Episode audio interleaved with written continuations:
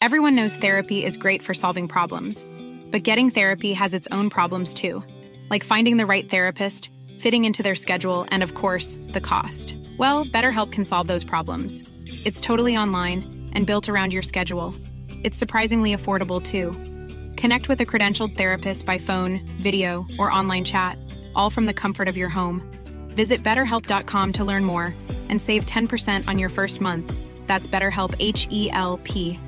There's never been a faster or easier way to start your weight loss journey than with PlushCare.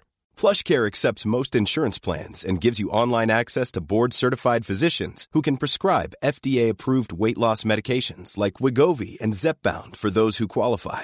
Take charge of your health and speak with a board-certified physician about a weight loss plan that's right for you. Get started today at plushcare.com slash weight loss. That's plushcare.com slash weight loss. plushcare.com slash weight loss. Burrow's furniture is built for the way you live. From ensuring easy assembly and disassembly to honoring highly requested new colors for their award-winning seating, they always have their customers in mind. Their modular seating is made out of durable materials to last and grow with you. And with Burrow, you always get fast, free shipping. Get up to 60% off during Burrow's Memorial Day sale at burrow.com slash ACAST. That's burrow.com slash ACAST. burrow.com slash ACAST. rolling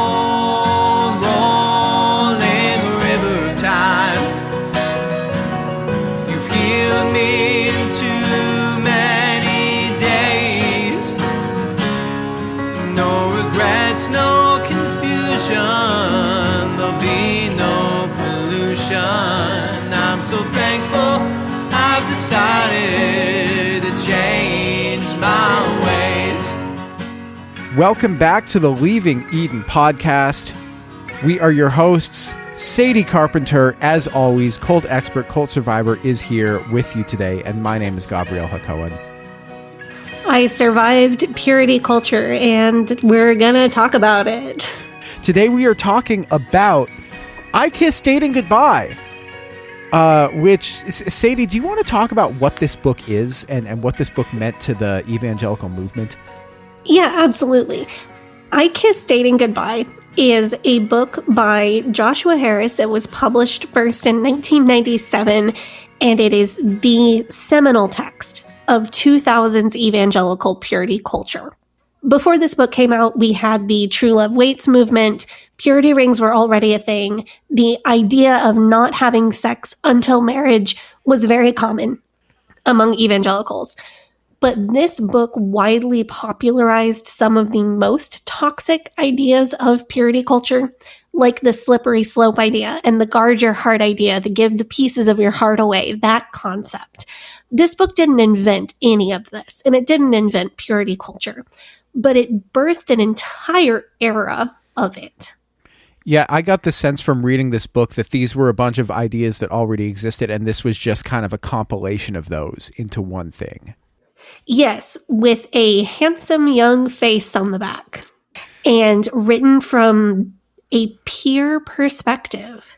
And late 90s and early 2000s evangelical teenagers really ate it up. Next week, actually, we are going to be talking, I guess, not entirely about Joshua Harris as well, but uh, his ex wife, Shannon Harris, has written a book called The Woman They Wanted. And we've both read that book and we both loved it. We both thought it was fantastic as far as deconstruction memoirs go. And so next week we're going to be talking about The Woman They Wanted. So this is it isn't quite a two-parter, but this is a It's a duplex of episodes. a duplex of episodes. I like that, but it's that was a fantastic book. Much better than this one. yes. Then again, she was also an adult when she wrote it. Yeah. Th- This episode, um, I think we're going to be pretty fair. We're not here to bury Josh Harris or to praise him. Um, we're just going to have an honest conversation about um, this book, the harms of this book, but also what he has done after writing this book. Yeah, uh, it's also worth noting uh, before we get into actually talking about the book itself that Joshua Harris the author of this book is now an atheist and completely disavows everything that he wrote in it. And he also participated in, in a documentary about where this book came from, where the ideas in it came from, where he actually went back and tried to find the uh, is etymology the right word? The genesis, if you will, of these ideas, no pun intended. We have not seen that documentary, but I would love to take a look at that. Also, Joshua Harris got called out in Jinger Duggar's book, Becoming Free Indeed, and she described him as, quote, the leader of the deconstruction movement. and if you were involved in the firestorm of snark surrounding his deconstruction course, we're going to get to all of that. yeah, as far as like scammy courses, are we going to? Uh, how do we feel about his course versus Bethany Beal's course? Or do we not want to step on that beehive again? I have a lot to say about his course, um, but I'm going to save that for the end of the episode.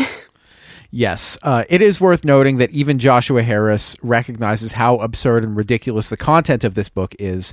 So, without further ado, the Leaving Eden podcast is the podcast about my BFF and co host Sadie Carpenter's life in and escape from the independent fundamental Baptist cult, the cult in which she was raised. We talk about this cult, we talk about other cults, we talk about religion, we talk about fundamentalism, we talk about the real and present threat that cults and cult ideologies pose to society as a whole. And it is our goal to promote freedom of mind, freedom of thought, and freedom of religion. So, so if you like our show, if you are a fan of our show, there are some things that you can do to support us. You can join our Patreon at patreon.com slash leaving Eden podcast, where you will get an extended and uncensored and ad-free version of this episode as well as many other episodes and you can listen to the episode that we had the valentine's day special um, that came out last wednesday that where we reviewed a marriage book written by a convicted pedophile who was a pastor, uh, Jack Schaap. It was not a very good marriage book, but we had good fun reading it. And that's available on our Patreon for our patrons. You can also join our Facebook group, facebook.com slash groups slash Eden Exodus, where you can join in the discussion. We also have a subreddit, reddit.com slash r slash Eden Exodus. Both great places to have discussion about religion, deconstruction, if you want to share some memes. We talk about like Christian nationalism in there. We talk about, you know, anything that can be lighthearted, you know, very emotional, very vulnerable. And uh, generally, our discussions in that Facebook group have been extremely I want to say thoughtful and compassionate forward mm-hmm. rather than people, you know, jumping down each other's throats like you see on a lot of other pages, which has really been a nice. Yeah. yeah. I mean, stuff happens on the internet. Um, some people are not nice on the internet, but for a group of the size that we have, I think our members do a really good job as a whole of keeping things nice on our page. That being said, if you have attempted to join our Facebook group and you got turned down from entering entering the Facebook group, try again and make sure you answer the membership questions. We have those membership questions so that we can hold everybody to a standard of kind online behavior and make it as safe of a space as we can to talk about these things. So if, if you have tried to get in the Facebook group and weren't able to, that is 99.9% most likely why. So try again and make sure you answer the the membership questions. Yeah, I mean, if you want an example of like just how generally unproblematic our Facebook group is, the number of posts that have ever been reported in the history of the group, I want to say it's less than like 15. I would have said 10 or 11 maybe. Yeah, maybe like if we yeah. get a, if somebody reports something to us who are the moderators of the group, I'm like, "Whoa, this is somebody must have done something crazy. no, but um, really, uh, yeah, we do we do love that group. Uh, anyway, I just want to thank our patrons. Uh, and, and I want to start with our I gave it all to your patrons, and our I gave it all to your patrons. Your names are I'm not 1010. Really, you're not 1010. Okay, I thought you were, but cool. Kathleen Moncrief, uh, Melissa Manown, uh, also, congratulations, Mazel Tov, on getting married, uh, Melissa. Congratulations, Melissa. We're so happy um, to hear that from you, uh, Mazel Tov. We have Melora King, and we have Todd Dale on behalf of his lovely deconstructorina of a wife, Madeline Antrim. Thank you guys so much for being our I Gave It All to your patrons. Our Faith Promise Missions to your patrons, your names are Alex P., Allie Allen, Autumn of Our Discontent, Brittany, Chrissa, uh, Walker, Dora J., Eleanor Donahue, Hannah Ross, Hannah Montana, Hope Norum, Horton, Here's a Shane, Janine Collin, Jana Connor, new patron, Jana Connor. Thank you so much.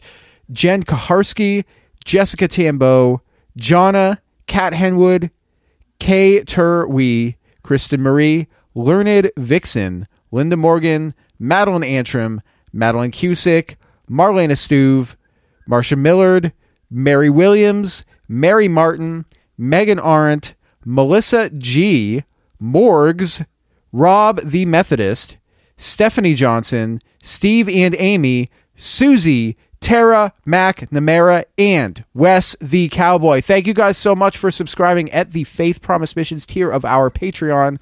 Love you, love you, love you, love you, love you. And we love all of our patrons and anybody who supports our show in non financial ways, even just by sharing it with your friends, your family, anyone you know who you think you might like it. Yeah, thank you so much, especially to our I Gave It All tier and Faith Promise Missions tier patrons, but to all of you and all of our supporters. We have a show because we have an incredible audience. Thank you so much. Sadie is going to hit us with the TW, and then we are going to get into the episode. In general, we talk about a lot of potentially triggering topics on this show, including but not limited to suicide and mental health, racism, misogyny, PTSD, and PTSD symptoms, child abuse, mental, physical, and sexual abuse, and spiritual abuse, including guilt, shame, and fear. In most episodes, we will mention at least a few of these topics, but we avoid graphic detail unless it's relevant to the story that we're telling, and we give our audience a heads up if we are going to include gra- any of that graphic detail. This episode is all about purity culture. We will be talking about uh, purity culture, true love's true love waits, modesty, and there will be very brief mentions of sexual violence with no details given. So, how do we want to start? Sadie, uh, were you, when you grew up, did you read this book? Or was this book too worldly for the IFB? I am really not sure if I read this book. Hmm. I know that sounds kind of crazy. like reading through it for the podcast, it sounded super familiar, but it's really hard to know if it sounded familiar because I read it as a teenager or if it sounded familiar because it's just all the same purity culture stuff. Right, because we read Dating with a Purpose. How similar are those two books? They're kind of similar, except for I, I felt like after having read this book now, Dating with a Purpose feels like Jack Schaap plagiarized whole chapters out of I Kissed Dating Goodbye and then threw in a couple like here's why you should go to Hyles Anderson, and here's why I'm the best. Here's why Jack Hyles is the best. Here's a weird sermon illustration about youths playing cops and robbers or something like that. So I looked it up. Um, Dating with a Purpose came out in January of 1994. So not plagiarized from I Kissed Dating Goodbye. oh, so that predates this. Interesting. Because I remember when we read uh, Dating with a Purpose, you mentioned I Kissed Dating Goodbye and how Dating with a Purpose was like the fundy version of I Kiss Dating, Good- Dating Goodbye. Yes. So Josh Harris is not an IFB fundy. His parents were in, I think he his parents were involved in the Christian homeschooling movement. They were not um, strictly IBLP. They were not IFB fundee, but they were a brand of Christian that would run very close to both of those groups. Joshua was the first of seven children of Gregg and Sono Harris, who were pioneers in the Christian homeschooling movement that was taking shape in the 70s, 80s, 90s. Um, and because his parents were so prominent within this movement, Joshua was well connected and primed for leadership within Christian evangelical circles. So he was sort of seen as like a rising star as a teenager he was the publisher and he was the editor of New Attitude, which was a magazine for Christian homeschool teens. So he had this big platform, and then he could write books and sell these Christian books to the people who would have been reading his magazine New Attitude. In The Woman They Wanted, which is the memoir of his ex-wife Shannon, he was depicted during the time when he was writing this book as almost like a pop star within that branch of evangelical Christianity. Shannon depicts him as somebody who was sort of groomed for this level of leadership among Christian and and Christians and Christian teens. And despite his lack of life experience, he was seen as somebody who he's sort of portrayed as somebody who has who like thinks he has all of the answers despite not being able to comprehend the stakes of some of the questions that he might be being asked to answer. Yes.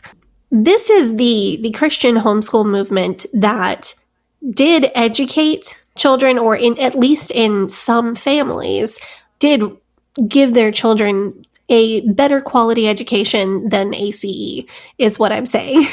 Joshua as a very young guy writing this book, believe he started writing it when he was 19 and published it at 21, if I'm correct. There was some discrepancy online about his exact age, which is a little odd, but he writes well, he writes articulately, and he has no clue what he's talking about. Um, some of the, the the stories in the book that are not about him are hypotheticals because he does not have the life experience to even claim that he has real stories about these things. The thing that I think is really important to point out is of course he thought he had all the answers. Of course he did because he was told uh, his entire life that he did have all the answers. When I was 16, I absolutely thought I could write a book um, about this type of topic, something Christian life related or, or roughly, you know, loosely theologically related. Um, I absolutely thought I was qualified for that at the same age. because we were told people like me and people like Josh Harris were told you know the truth. You have the answers that all of those other people out in the world don't have. The the thing is that he bought it for a bit longer than I did. yeah, if I were being charitable to Joshua Harris, I would describe this book as Ivory Tower. If I were being I think maybe a little bit more honest, I would describe this as this guy has no clue what he is talking about. Mm-hmm.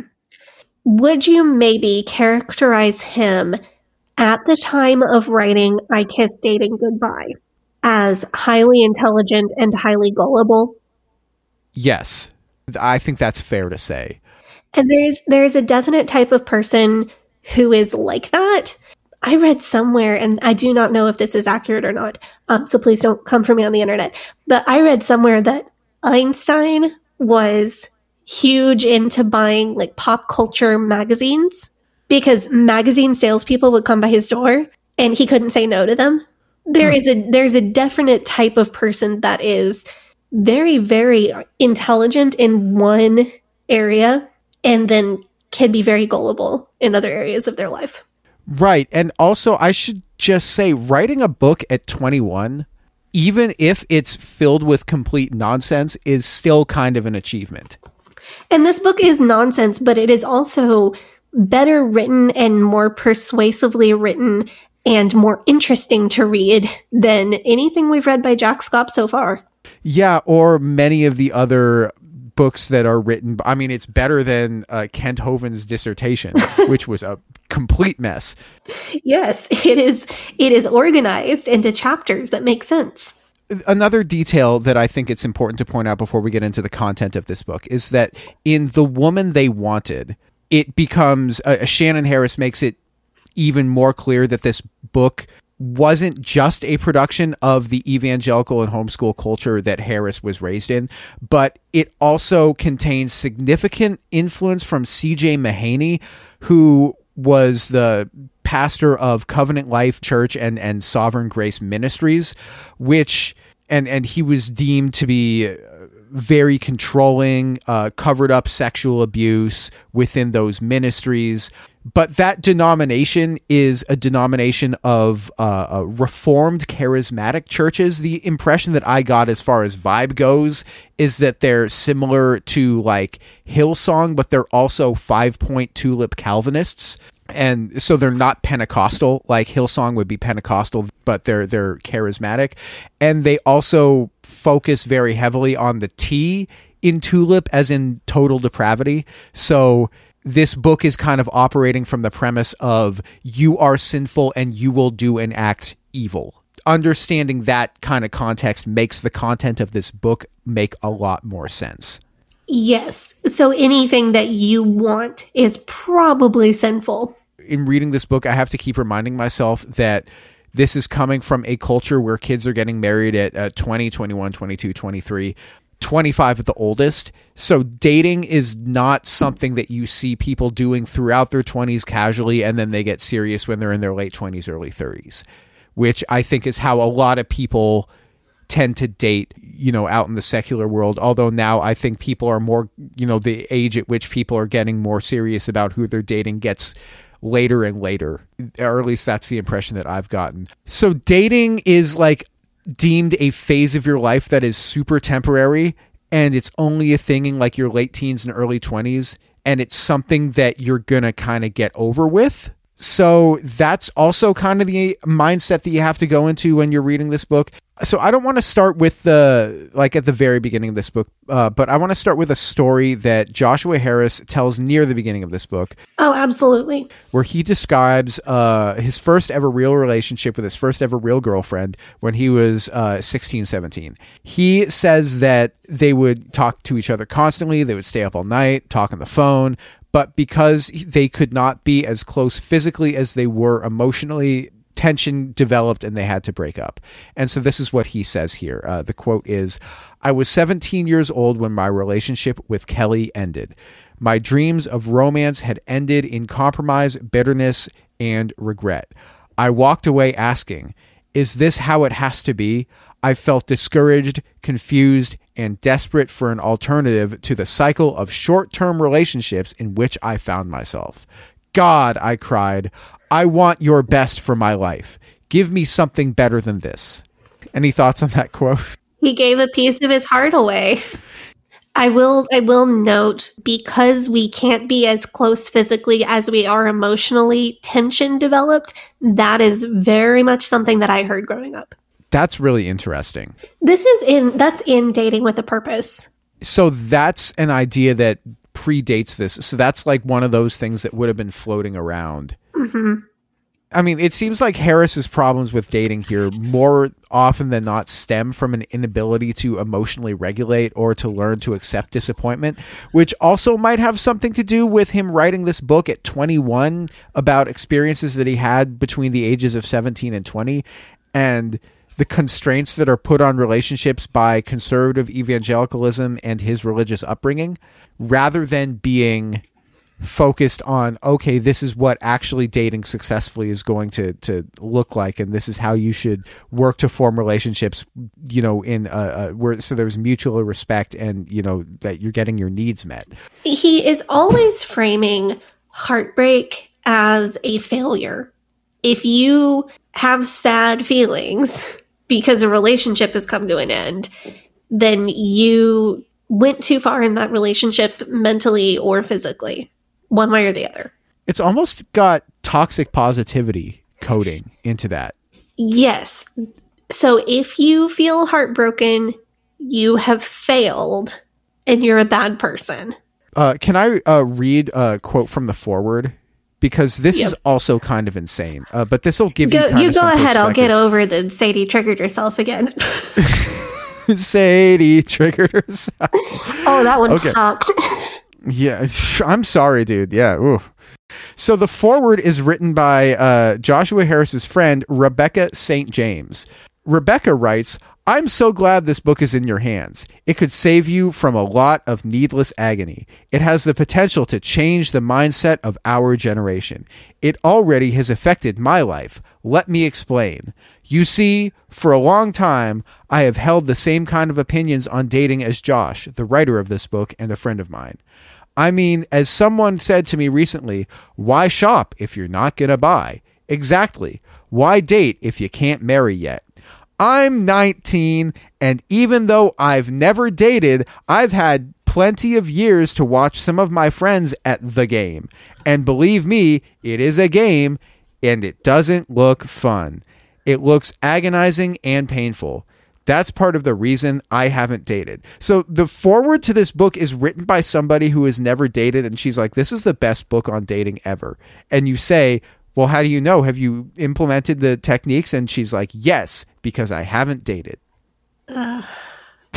this is just, this is like the entire idea going forward for this book is we have no experience, but we know that you're doing everything wrong. Right. And and I think you were really smart to point out that it is root, rooted in the total depravity doctrine because I am never a person to demean young love. When they use words like agony, that's not something I want to make fun of beyond having a little smile over it. Because I I've been 17, I've been 18, it wasn't that long ago it can be like young love can be agony. It can be an incredibly intense emotional experience. I think where they're going, where Rebecca and Joshua are both going wrong this early in the book, is equating that agony to there being something wrong with you or something you've done wrong rather than a very natural part of life the feeling that I get from this book is uh, like just from the forward one it's written by somebody who hasn't dated and two it's somebody who wants you to know that they haven't dated because they're afraid of everything that can go wrong and the fear is definitely a strong point in this book where he's just like look at all of the things that can go wrong. And i want to write a, I, I want to read another quote from this book uh, where harris is telling a story about a I don't know if this is a true story or if this is just a, a, sermon illustration that he's making, but he's telling a story about a young woman named Anna. This is a sermon illustration. This is pretend. This is entirely fake. The, yeah. n- this is not a, a, a, not a real person, but the, a young woman named Anna. She's dreaming of her wedding day, and as she is at the altar with the minister, um, and her uh, bridegroom David, uh, quote, the unthinkable happened. A girl stood up in the middle of the congregation, walked quietly to the altar, and took David's other hand. Another girl approached and stood next to the first, followed by another. Soon a chain of six girls stood by him as he repeated his vows to Anna. Anna felt her lip beginning to quiver as tears welled up in her eyes. Is this some kind of joke? she whispered to David. I'm I'm sorry, Anna, he said, staring at the floor. Who are these girls, David? What is going on? she gasped. They're girls from my past, he answered sadly. Anna, they don't mean anything to me now. But I've given a part of my heart to each of them.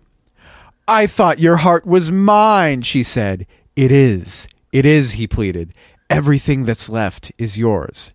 Tears rolled down Anna's cheek. Then she woke up, betrayed.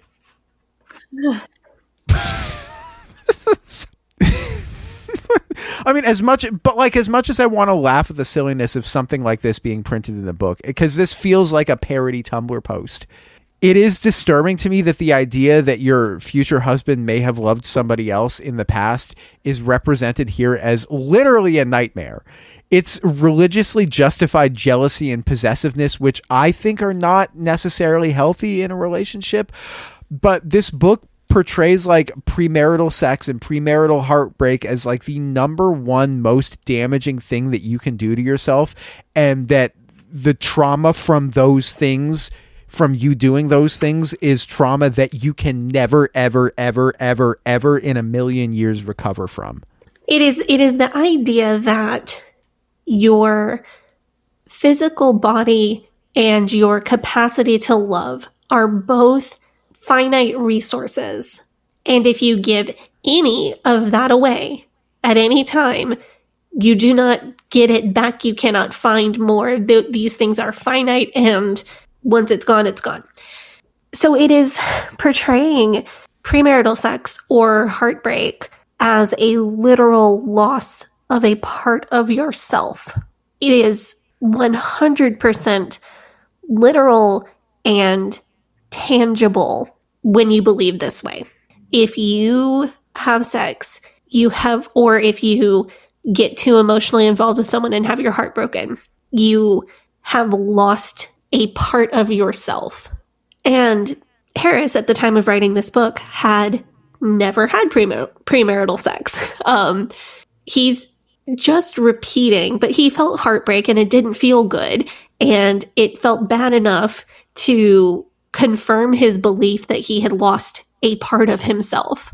He's just repeating, based on that confirmation bias, what he's been told by his leaders, his youth pastor, whoever's books he's reading.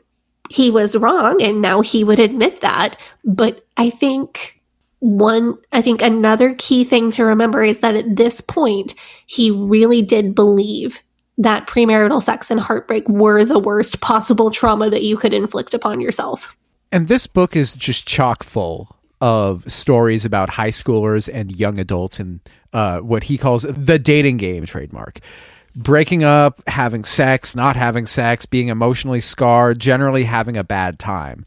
And these stories feel very low stakes to me. Of course, like if you're a teenager in that position, it feels very high stakes.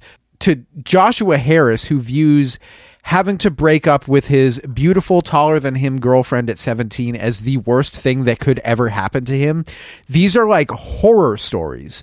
It, this book is just like sermon illustration after sermon illustration after sermon illustration about why the dating game trademark is bad.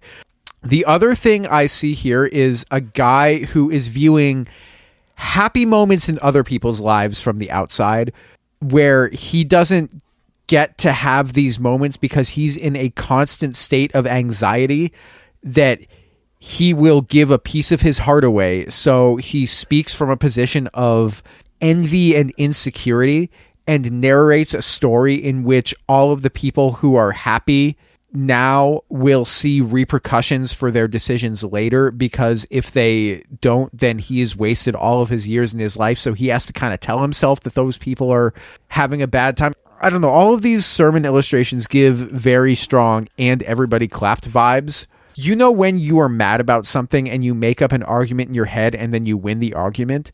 Yeah.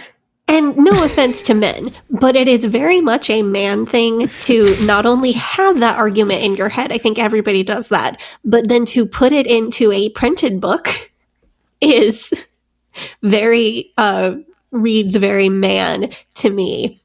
And also to be like 19 and think you have the answers to everything. And not to sh- on men that, that will bravado and reckless abandon and doing things you're not qualified for from people of all genders has been a major driving force in moving humanity forward. It's just that sometimes that bravado and that drive brings you Marie Curie or Alexander Graham Bell, and sometimes it brings you I kiss dating goodbye. it's fine if you want to write down your thoughts and your feelings and and like catalog them so you can look back at them later and think oh that was pretty good. Saying i'm going to write these down and put them in a book so other people people can read them. Maybe that's not so that other teenagers won't kiss each other. Also like the way he writes is so weird. Uh, and maybe it's just because the cover of this book has a fedora guy on it but joshua harris writes like the guy that wears a suit jacket to class and posts I was born in the wrong generation memes on the internet. He was that guy. like at this point in his life, he was that guy. I you know, reading through this book, he quotes Cyrano de Bergerac. He quotes like the people that he quotes. He quotes Elisabeth Elliot, the people that he speaks about his writing style. He is a hundred percent that fedora guy. And it's a good thing that he was really good looking when he was young, because that's how he got away with it. He's really into posting the stoicism memes. yeah. Yeah, I mean all of this is kind of it's it's really interesting because having so so sitting down to prep for this episode, I was so ready to just rip him to shreds and then having read the book, having read Shannon's book, having done some more research, that's not really the direction I wanted to go. we are going to rip the book to shreds because it is that is a worthwhile endeavor. But Harris himself, I really feel like he was just so sincere. Poor little baby 19, 20, 21 year old. and now he will spend the rest of his life trying to get away from that. I'm happy ripping on 21 year old Josh Harris because, frankly, like 40 whatever year old Josh Harris likes to rip on 21 year old Josh Harris these days as well. Yeah, I just I think I'm a little I'm a little gentler than I could be because I'm convinced of his sincerity from in this time capsule from almost 30 years ago. So the the main problem that uh, that with dating that Josh Harris is trying to point out is that if you give a piece of your heart away to somebody that you don't get married to, you have less of your heart left for your future spouse, which is of course ridiculous because love doesn't subtract, love multiplies. Uh, thank you for that, Dinah Housefire, for saying that. Uh, I've been using that quote since. And if somebody loves you enough that you would be happy marrying them, then surely there's enough love to go around but there is just so much time spent harping on people who feel guilty because they had sex with somebody before they met the person they got married to and rather than say oh you shouldn't feel guilty about that it's yeah you f***ed up and you should feel bad. You totally let them down and they're never going to be happy with you and they're just going to like have to settle for a less good version of whatever it is that your marriage could have been. Yeah less of you as you are less of yourself as a human being. Yeah, and it's very much like let this be a warning to everybody else. If you f- up, you will regret it for the rest of your life and you will never live it down and no one will ever let you live it down. Well, this comes up in The Woman They Wanted as well, um, because Shannon was not a virgin uh, when she married Josh. And it was a whole church controversy about is the pastor even going to let her marry him? And that's really disgusting that that would even be a topic for conversation among people. I mean, it comes to me like it reminds me of. Do you remember when Paul and Morgan were doing videos where they would discuss ad nauseum the fact that Morgan was not a virgin when she met Paul and got yes. married, and the vibe was totally weird and they, they felt like it was something that they had to sort of almost explain and apologize for to all of their listen to all of their their audience mm-hmm. And something that she had to justify and be like oh well i was in a really emotionally vulnerable state so otherwise i wouldn't have done it and it was I'm just like, dude. Right. And all of these people are within the religion that is the, the entire religion is built on the idea of everybody does bad shit, but Jesus's grace, forgiveness, redemption is enough to cover all of the bad that anybody has ever done. Unless you're Calvinist, in which case Jesus's forgiveness and redemption is only enough to cover the bad that the people who are chosen have done. uh, limited atonement. I hate limited atonement. My apologies to anybody who believes in and practices that theology in a compassionate way, I haven't run into you yet. I really hate limited atonement. We had the listener who wrote in. Um, who was it that wrote in? We had two or three we, people, I think. Who, who spoke about like something like, "Oh, if you want to know God, then you're one of the elect. Then that's fine." Like if you want to be saved, that if you want to go to heaven, then you're one of the mm-hmm. elect. Yeah, we had some people write us about different, more compassionate forms and understandings of Calvinism Reformed theology. Yeah, go back and check that. I don't know what number episode that was, but we wrote a we did that about the same time that we talked about Jinger's book becoming free indeed, because which was uh, January them, of 2023, right? Jan. Uh, so yeah, so it would have been January, February 2023. Really interesting episode. Calvinism theologically very interesting. Not the theology for me. Thank you very much. I think I I went into it a lot more in that episode, but the the part that actually bothers me worse than unconditional election is limited atonement, which is the idea that there's only so much Jesus to go around. And you're very universalist personally, so that is kind of like diametrically opposed. Yeah, I came from a unlimited atonement theological background and then now I am I call myself a pseudo universalist. It's complicated, but I'm very, very close to full universalism uh, at this point in my theological journey.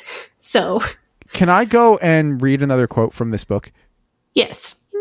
because I want to move on to the next pitfall that Joshua Harris has a problem with. Um, and this is a pitfall that I will say this is valid. And this pitfall is that when you are dating, you end up going out with a lot of insincere people. And here's a quote from Joshua Harris where he says, My friends and I would go out with girls and break up with them at a frightening pace. The only worry was being dumped. You never wanted to get dumped. You wanted to be the one who did the dumping. One girl I knew had the fastest breakup routine ever. When she was ready to end a relationship, she'd say, Skippity bop, you just got dropped. I, I- did this really happen? What is this line? I don't believe this. Sadie was like, I wonder if people, how people would react if we tried to get Joshua Harris on the podcast. And we're like, I don't know. But now that I've read that line, I'm like, I want to get him on the podcast so I can get like a fact or fiction on Skippity Bop, you just got dropped. I want to know if that was for real or if that was cap. Okay, uh, you know what? If you want to reach out to his people. He has people. Okay, so uh, so seriously though, before I researched this episode, there is no way I would have ever had him on the podcast. And after researching this episode and reading Shannon's book, I would consider it. I'd rather have Shannon on the podcast, honestly. oh, absolutely. I mean, she's she's got a lot to say. if Shannon, if any of you guys know Shannon Harris and uh, uh, want to shoot her a line from us any day of the week, um, I'll clear my schedule so that we can have an interview with Shannon Harris because her story is fantastic. Go read her book. But if we're giving the skippity bop you just got dropped a one to ten on the Costanza mometer, if like so the the girlfriend who refuses to be broken up with is a one, and the it's not you, it's me is a five and the preemptive breakup to get hand is a 10 where do we rank skippity bop you just got dropped Hmm. perfectly timed meow from the cat I feel like it's off the meter because it is not real. Because if somebody said that to you, you it would not register that this is a breakup line. no It wouldn't make sense. I mean, maybe it's just been that long since I was dating. I don't know. Maybe I'm just old. I mean, also, I mean, if this was the 90s and catchphrases were really, really big in the 90s. Like, we had all the, like, when we watched Clueless, it was Yeah, as okay. if, you know, for, with uh, a, a Cher from from Clueless. And I, I mean, catchphrases were were really big around this time. I, don't know. just I don't know. really remember 1997. Neither do I. I was four. The problem that Harris has with dating that you go that you end up going out with insincere, emotionally immature, and selfish people. I don't think that this is a problem that you can hand wave away because that is a serious problem. However, this is a problem that whether or not you're adhering to the purity rules, and even if you get married to somebody fully following the purity culture rules, the the Christian dating that he outlines in this book, you could be marrying somebody who is dishonest, who doesn't value you, who views you less than a fully formed human with independent thoughts and feelings. And we've read many a fundamentalist marriage book that has made these things very clear. And he echoes kind of those same sentiments there. Here's another quote from this book where he says, One cannot own somebody outside of marriage. In God's eyes, two married people become one. And as you continue to mature, you'll often crave the oneness that comes from sharing life with somebody. Perhaps you feel that desire even now, yet I believe that until we're ready to commit our lives in marriage, we have no right to treat anyone as if he or she belongs to us. Which is weird because he's saying you can't own somebody unless you're married to them and then they belong to you. You can't own somebody would maybe have been a better point. That was kind of a Jack Scott move. Um, the the basic premise is kind of okay, and then it goes a weird direction. the way that he views marriage is that when you get married to somebody, you then belong to that person, and that's like permanent. you, that person could be just as disingenuous as if you were dating somebody outside. I mean, in many ways, I think that this problem may be worse within purity culture than outside of it because outside of purity culture, you could end up in a situationship or you could be casually dating somebody who is mainly interested in sex and maybe you go out to bars and movies sometimes. But this person doesn't really value you that much. And if you wanted to get serious, they wouldn't be in. And you both know that. And you both know what you're getting out of it. In purity culture, you don't do the sex. So, like, all of what you've got to share with somebody is the emotional side of things. And so when people are disingenuous and unserious about the emotional side of things, that seems like that could be potentially so much more damaging.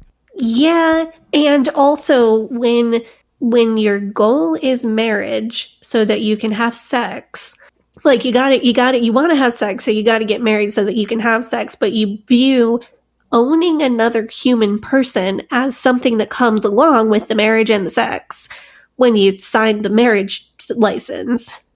That's a that's not setting people up for success. No, it really That's isn't. rough. Oh, that just it that really bugs me personally because I don't want to think of myself as owning my husband or my kid. You know, I own my toothbrush. My my family members are not things that I possess. And I think it really it really rubs on my personal trauma from patriarchy because I was told that I was a thing that was possessed by a person and then would later be given to and possessed by another person. And that's a that's a tough trauma to shake. So I think this really this one irritates me on that level. You are totally justified in that reaction to this. And I think that's more than fair. Can I read another quote, which I think is Yeah. very gross? So Harris says, while in high school, I attended a weekend church retreat in which we discussed the topic of sexual purity. During one session, our pastor asked all of us students to anonymously fill out survey cards that would let him know how far the kids in the group had gone physically. He provided a rough scale for us to use, assigning numbers to level of physical intimacy based on their seriousness. The activities ranged from light kissing at number one to sexual intercourse at number 10. Our pastor asked us to write down the highest number we had reached. After dropping the, my card in the basket, I filled out the classroom with two friends, and I'll never forget the ensuing conversation. One of my buddies looked over it at the other and said, with a wink, So, how high did you score, man? My two friends exemplify how clouded our understanding of purity has become these days. We esteem purity too little desire and desire it too late. Even when we try to assert its importance, we render our words meaningless by our contradictory actions. Why are they asking kids in church this? This seems extremely inappropriate and possibly illegal. Two weeks ago, we talked about grooming with you and Russell Anderson. And you know what else is definitely grooming? I think is adults in positions of authority asking teenager detail, teenagers details of their sexual activity in order to normalize them talking about it. That's weird as and definitely crosses boundaries. Yeah, I would feel weirded out if like a sex ed teacher took this survey. Yeah.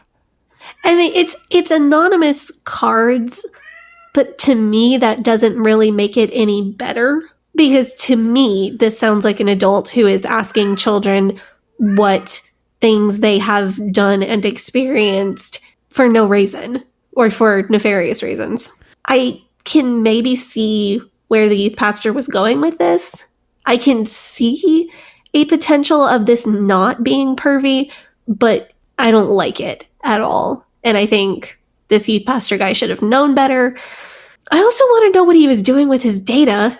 Is he averaging it? Is he going to tell the youth group, well, your average is a 4.5? You know when we read um fundamentalist fear mongering or like a chick comic or something, they're like studies show that the average teenager has gone to third base with their significant other. Maybe this is where they're getting that data from. In which uh, the average Christian teenager has tried alcohol three times by the age of 17, you know, stuff like that. right. Yeah. And with the with the youth pastor, so either the youth pastor didn't tell the kids in this session of a retreat what he was going to do with the data, or he did tell them and Harris left it out of the book. But either way, that missing piece of information really makes this look pervy.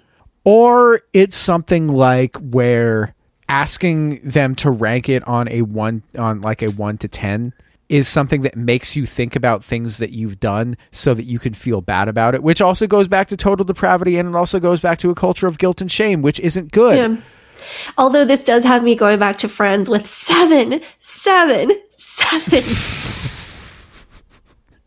Um, but that, that's the other thing that the the more fun thing that came into my mind.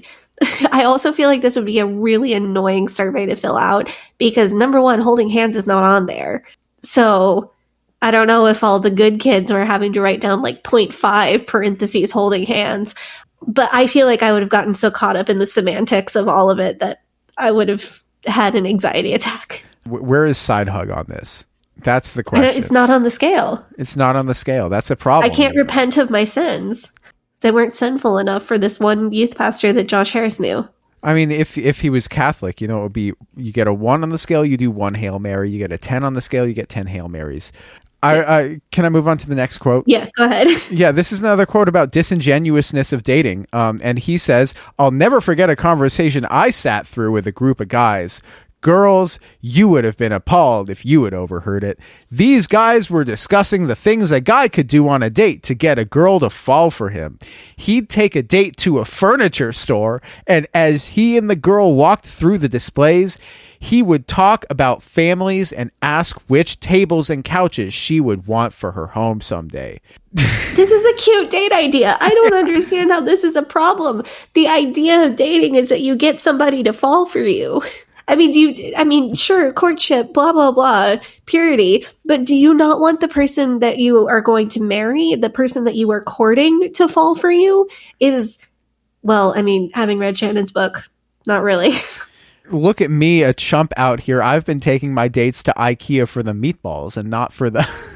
not for the furniture. not for the furniture.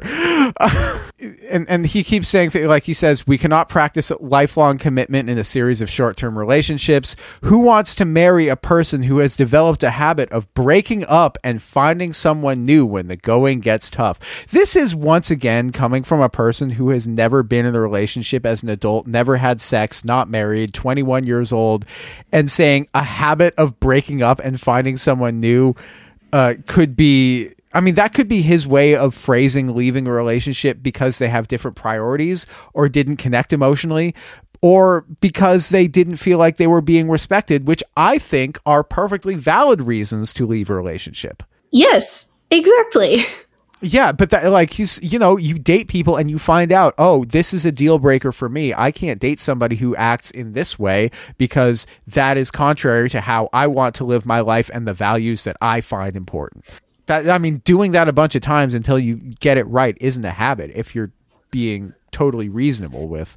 Yeah, and well, it's like he it's like he took this reasonable idea of you know, saying date intentionally, saying Christians should respect their dating partners more than people who aren't Christians. That you know, it's kind of Christian supremacist, but it's not on the scale of toxic Christian things. It's not that bad. but when you frame anytime you leave a relationship as a habit of breaking up and finding someone new, you're telling people not to leave relationships when things aren't going well. I mean, it seems like he just lives on another planet, has never doesn't have the personal experience to be able to to to know that. I mean, here's another quote from him. He says, "Dating as we know it is often fueled by impatience, and we can directly relate many problems with dating to wrong timing." Once again, these are not problems that like if you aren't in an evangelical Christian relationship that's primary like okay, you need to find a wife and get married you're 22 like the clock is ticking man like what what are we doing here that isn't the same kind of problem like saying oh it's fueled with impatience i mean maybe yeah if you're it's impatient if you're like in your mid 30s and you're like i still want to have kids the old fashioned way Yeah. Any thoughts before we take up the offering and move on to what he says are the solutions to the problems with dating?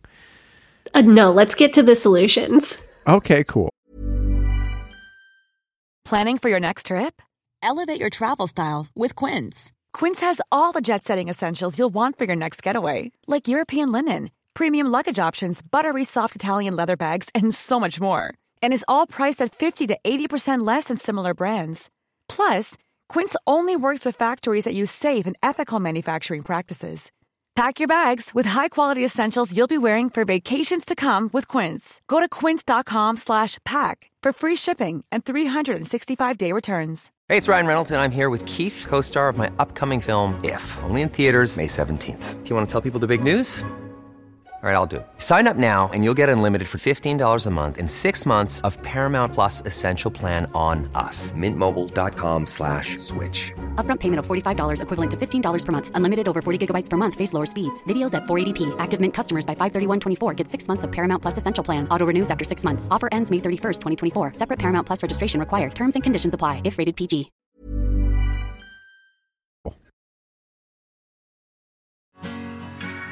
Hey, Sadie here. If this is your first time listening to the Leaving Eden podcast, make sure you go back and check out episode 57. It's a primer episode for new listeners. That episode tells my personal story and gives you all the terms and information that you'll need to know going forward. Also, check out our cult true crime series, The First Family of Fundamentalism, so that you can get the whole cult story. If you like our show, you can support us by joining our Patreon, where we have extended and uncensored episodes as well as other bonus content available. You can also join in the discussion in our Facebook group. That group is called Eden Exodus. Tell a friend, tell a family member, tell your worst enemy. The Leaving Eden podcast is a fully independent podcast, and we really appreciate your support. Now, back to the show. We are back from our break. Uh, can I tell another story here from the chapter called A New Attitude? Oh, please. so Joshua Harris is outlining what he describes as a new attitude, which is essentially him compiling compiling all of the ideas that had come out before into like purity culture. Jessica, age 16, is a good girl who is unfortunately very naive. Even though she's a virgin and has committed to saving for marriage, she places herself in compromising situations with her older boyfriend, homework at her house, and when her mom's gone, hiking alone, ending their dates in a parked car. If Jessica was honest, she'd admit that she likes the excitement of these situations. She thinks it's very romantic, and it gives her a feeling of control over her boyfriend, who, to be quite honest, will go as far in their physical relationship as Jessica will allow. But when Jessica takes on a new attitude, she sees that purity consists of more than remaining a virgin. When she honestly examines her relationship with her boyfriend, she realizes that she has left the direction of purity. To get back on course, she has to drastically change her lifestyle. First, she ends the relationship with her boyfriend because they focus on the physical aspect. Then she commits to fleeing those settings that lend themselves to compromise. Where, when, and with whom you choose to spend your time reveals your true commitment to purity. Do you need to examine your tendencies? If you do, make sure that you avoid placing yourself in settings that encourage temptation. Why is the solution breaking up with her boyfriend? So I think he is he telling us that this relationship is corrupted because they focus on the physical aspect and therefore it's a wash and she needs to just get out and start over. Right. Even though she has a boyfriend who it seems like he respects her boundaries when it comes to this stuff. She says, I, we're not going to have sex until we are married. And he says, okay, I'm good with that. And he says, okay, I'm good with that. I'll do as much as, you know, I don't have that conviction, so I'll do as much as you'll let me, but you're in charge. Yes. It, because, so, so Harris says, it gives her a feeling of control over her boyfriend. Is it possible that it doesn't give her a feeling of control? It gives her a feeling of empowerment? That's what I was thinking as well when I pulled this quote. Because I'm, you know, I'm an old married lady. But even when Jonathan and I first got together, or, and now when we've been married for almost six years, he respects my physical boundaries, whatever they are. Like from the time we first got together, over six years ago now, to the time to now, today, he respects my physical body and my physical boundaries, and I respect his physical body and his physical boundaries from no thank you to not tonight to not right now to don't do that to my shoulder because I threw it out picking up the kid. it, that's not control. That's being empowered and owning your own body. You see where I'm going? Yeah. It's not, that is not control over her boyfriend. That is literally just called owning your body and being in charge of it. Jessica in this story doesn't, she has the conviction that she says, I will stay a, a virgin until I'm married.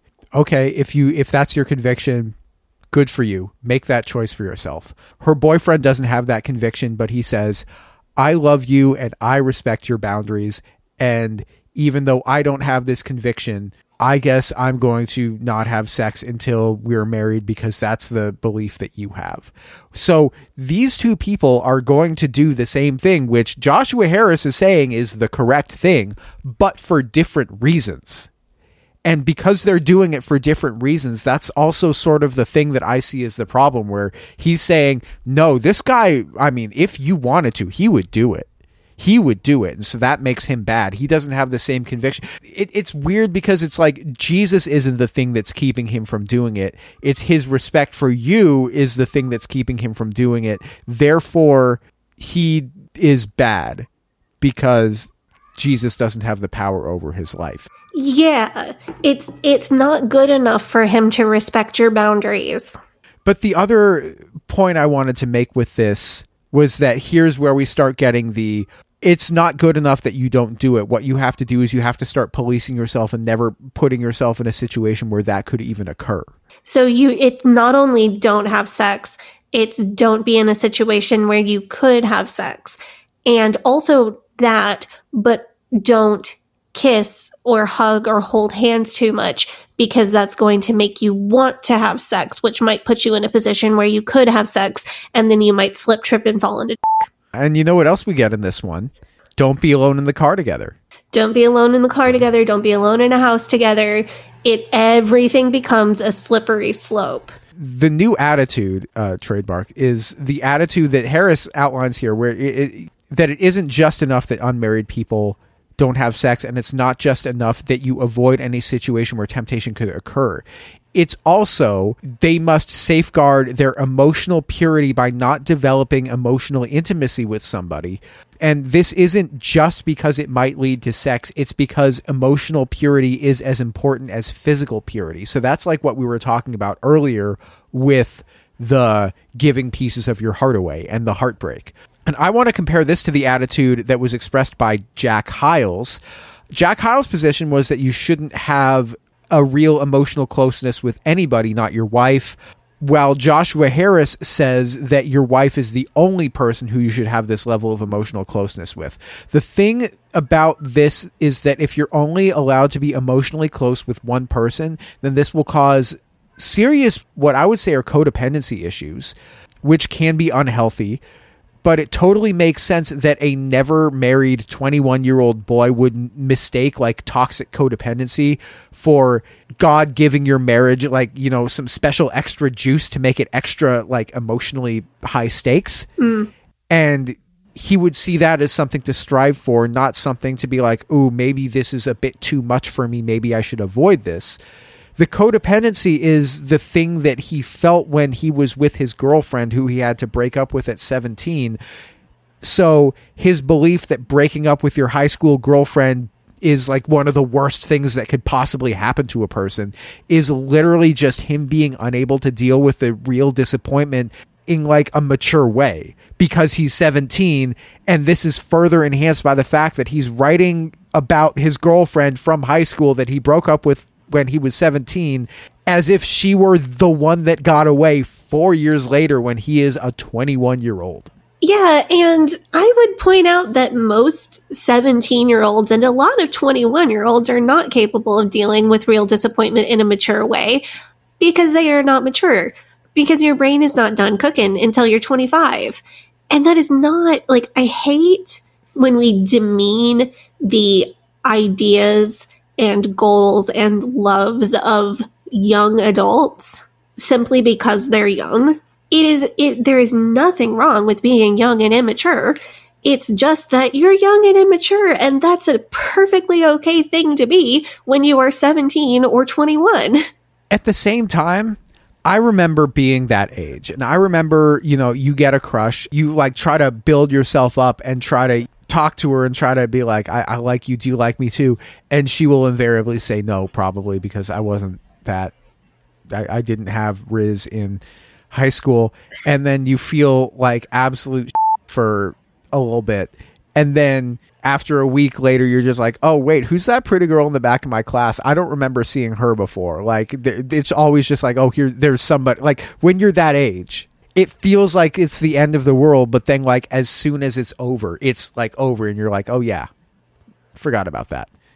That was fun. That was funny. Huh. And then you look back on it kind of laughably. And maybe not everybody is like that, but that's kind of that was kind of my impression. Joshua Harris uh, quotes Ravi Zacharias telling a long winded and nonsensical story about marbles and candy, the point of which is that it, unless you are a Christian and in a Christian marriage that is blessed by God, it is impossible to be fully open and vulnerable with your spouse. Very toxic trait. Very toxic uh, teaching. Not a fan of that.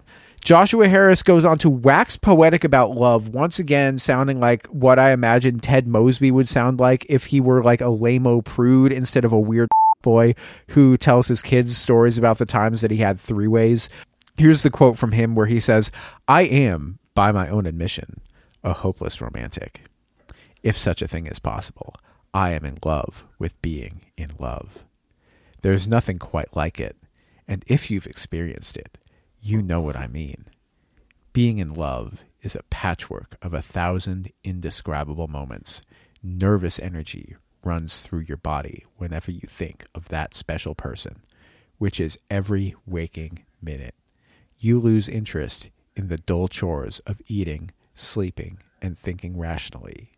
You discover that every love song on the radio was written for you. It seems that someone has removed the blinders from your eyes, and you can see the world full of wonder and mystery and happiness. Bro, you're 21 writing this. You've never had sex. You've never been in the, like a real relationship as an adult. This kind of like hyperfixation, I feel like, is not sustainable or healthy. See, I think this is fine and normal. Like, this is what being in love feels like for some people. The only unhealthy part is getting God all mixed up in your hella fun dopamine rush. The way he's describing it, that definitely is like when I was 17 and had a crush. That's what he's talking about. But the every waking minute of your life to the point where you lose interest in eating and sleeping, that to me isn't healthy. Like if somebody told me that they thought about me constantly to the point where they weren't interested in eating that would be upsetting to me. And even if I had romantic interest in that person previously, them telling me that would make me lose any interest that I had. For me, that feels more like a manic episode than it does like, oh, I love this person. See, to me, that sounds like very normal new relationship puppy love. And it is fine as long as a person is like the first time it's going to be really rough.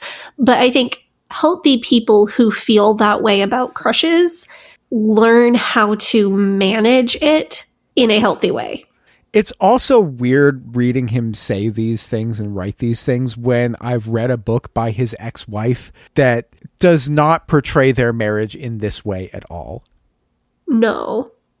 Spoiler for next week's episode, but she describes at one point that she can't remember if he had ever looked in her eyes and told her that she was beautiful that those two things like these two things like the real life and the version of love that he's writing in the book don't seem like they're jiving totally to me. But here's a, another quote from that section where he says to me and other romantics who share a love for love god wants us. God wants to have a higher grander view. He wants to deepen our understanding. Romance can thrill us to our core, but it is only a small part of true love. We've been playing in the sandbox. God wants to take us to the beach. And like my thought when he's describing this mania and like this euphoric infatuation is when he puts what he calls love's love on like a pedestal like that. I'm reminded of the conversation that we had with Laura Dodd um, which like how could anybody forget that conversation when she talked about how fundamentalism just raises the stakes and i don't think like i don't know how everybody else experiences love but like in this culture of guilt and shame if you don't get the feeling that Joshua Harris is describing, you might think that maybe you did something wrong or that the Lord isn't blessing your marriage or your relationship in the same way that he should be. If you don't feel this, like, I can't think about anything else, I can't eat, I can't sleep, I can't, not a single thought in my brain, I'm like on autopilot because I can't get this person out of my head, you might think you did something wrong. I can definitely see how that could raise the stakes.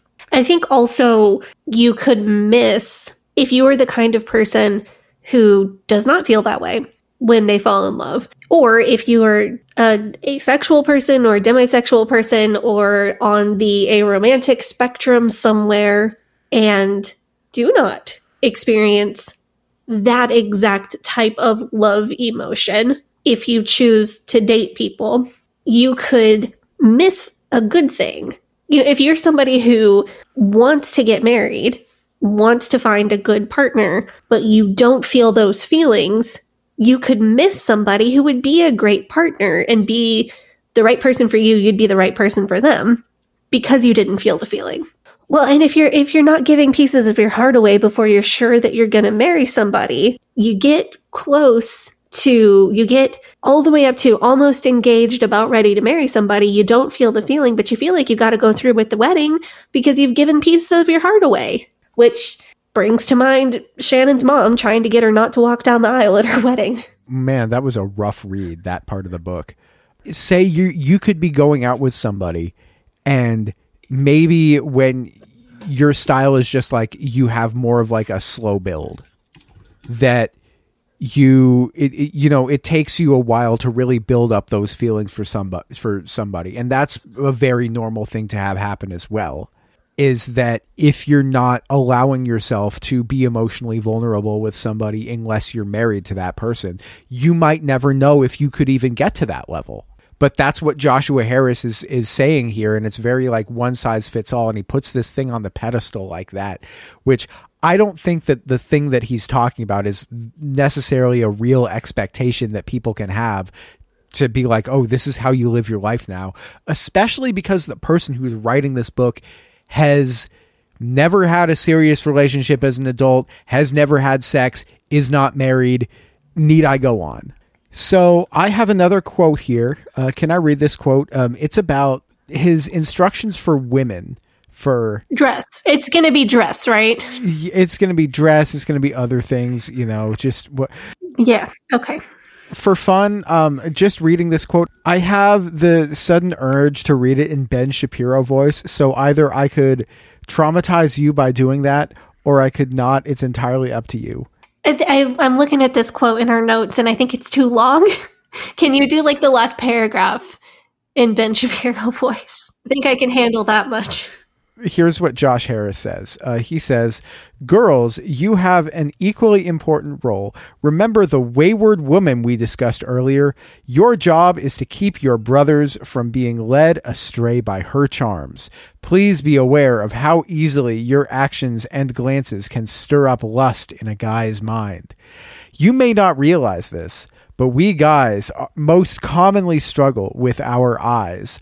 I think many girls are innocently unaware of the difficulty a guy has in remaining pure when looking at a girl who is dressed immodestly.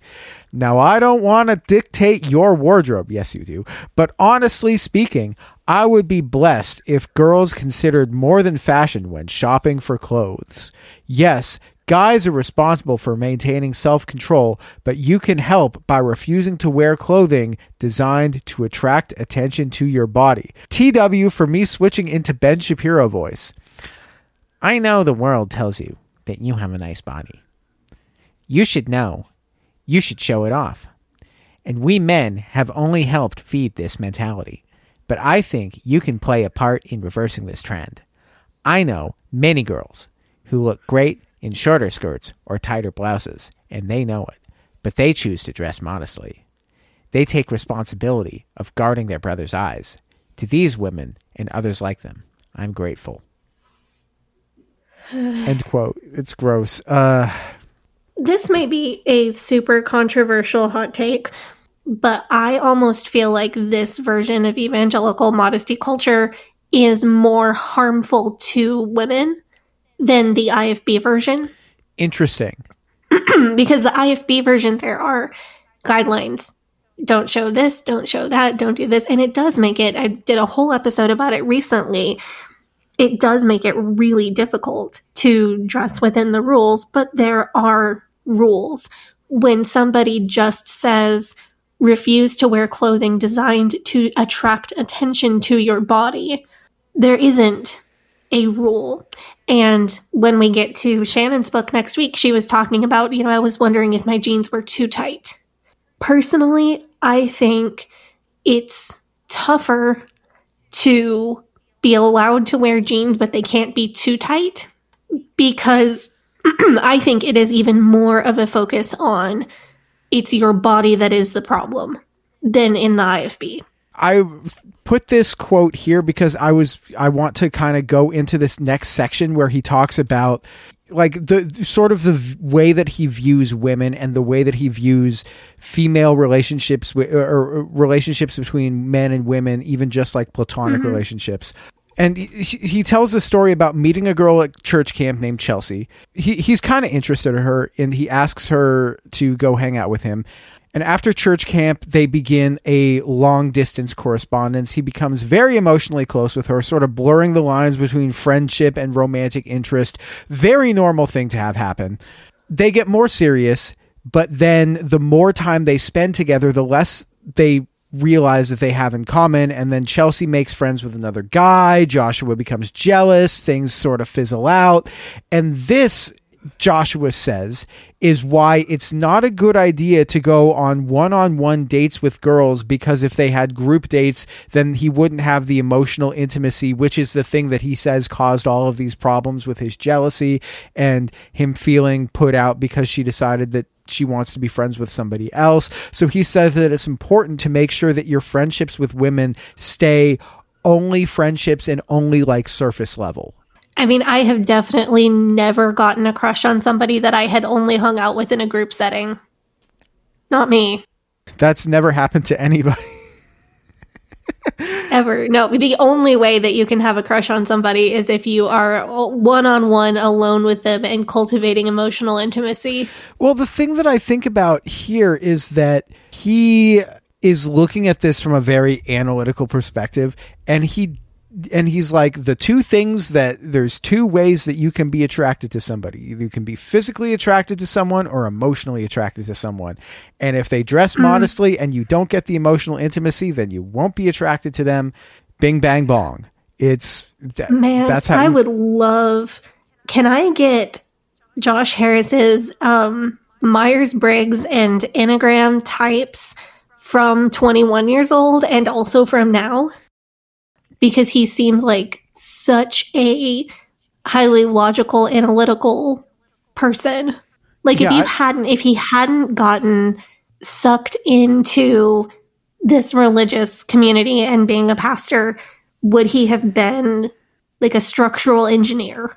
Because he reminds me of people that I know that are either like super coders or engineers.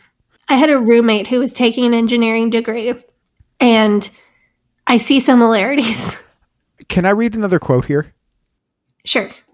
so this is a quote from him when he when he's talking also about girls again um and he says when i stopped viewing girls as potential girlfriends and started treating them as sisters in christ i discovered the richness of true friendship that's nice But he goes on to say, when I stopped worrying about who I was going to marry and began to trust God's timing, I uncovered the incredible potential of serving God as a single. And when I stopped flirting with temptation in one on one dating relationships and started pursuing righteousness, I uncovered the peace and power that came from purity. I kissed dating goodbye because I found out that God has something better in store. Dude gets so close to it and then misses the layup. like he's so close. He's like, wait, women are people even if I don't want to have sex with them. Mind blown. And then he's like, actually, you know what? I just need to trust God because then he's going to decide who I get to have sex with. And then everything's like, I'm just like, man. And then I can treat women as people. You're so close to it, man. You're so close. No, but like, th- there's just all of these stories in here about like young men who want to get married and and their girlfriends turn out to be Jezebels who like kissing and or their girlfriends leave them for other guys uh, guys you know so like find yourself a girl who doesn't like kissing I guess.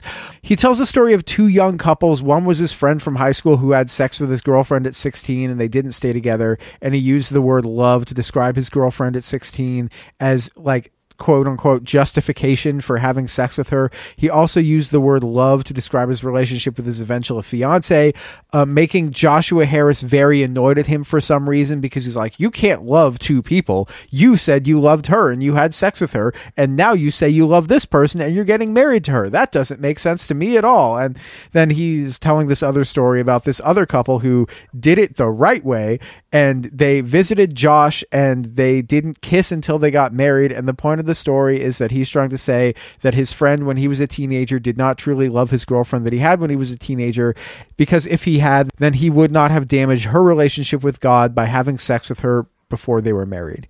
And if you truly love somebody, then you'll never damage their relationship with God by having sex with them. Okay. there's a lot of just random stories and he keeps bringing up he, he just co- keeps like name dropping. He's like you should meet my friend travis. Travis didn't have sex until he was 32 and i'm like man you're really just like lighting up travis right now. You're really just putting him out on the limb. Like i wonder if you got travis's permission to put his name in your book. Because travis is like leave me out of this man. Don't don't don't say that some of these stories are very clearly hypotheticals. Some of them are very clearly intended to be true. There are some that are not super clear. TW for uncontrollable urges, rape culture, stuff like that. This because this quote I'm about to read is not great. In the chapter Aphrodite or Christ, Harris basically gives a binary choice invoking the city of Corinth and says basically you can all be sinners who use each other's bodies for cheap pleasure or you can love each other like Christ. And here's the quote. He says, the second common fallacy about love deals with personal responsibility. The world tells us that love is beyond our control. This thinking has found its way into our language. We describe the beginning of a passionate relationship as falling in love.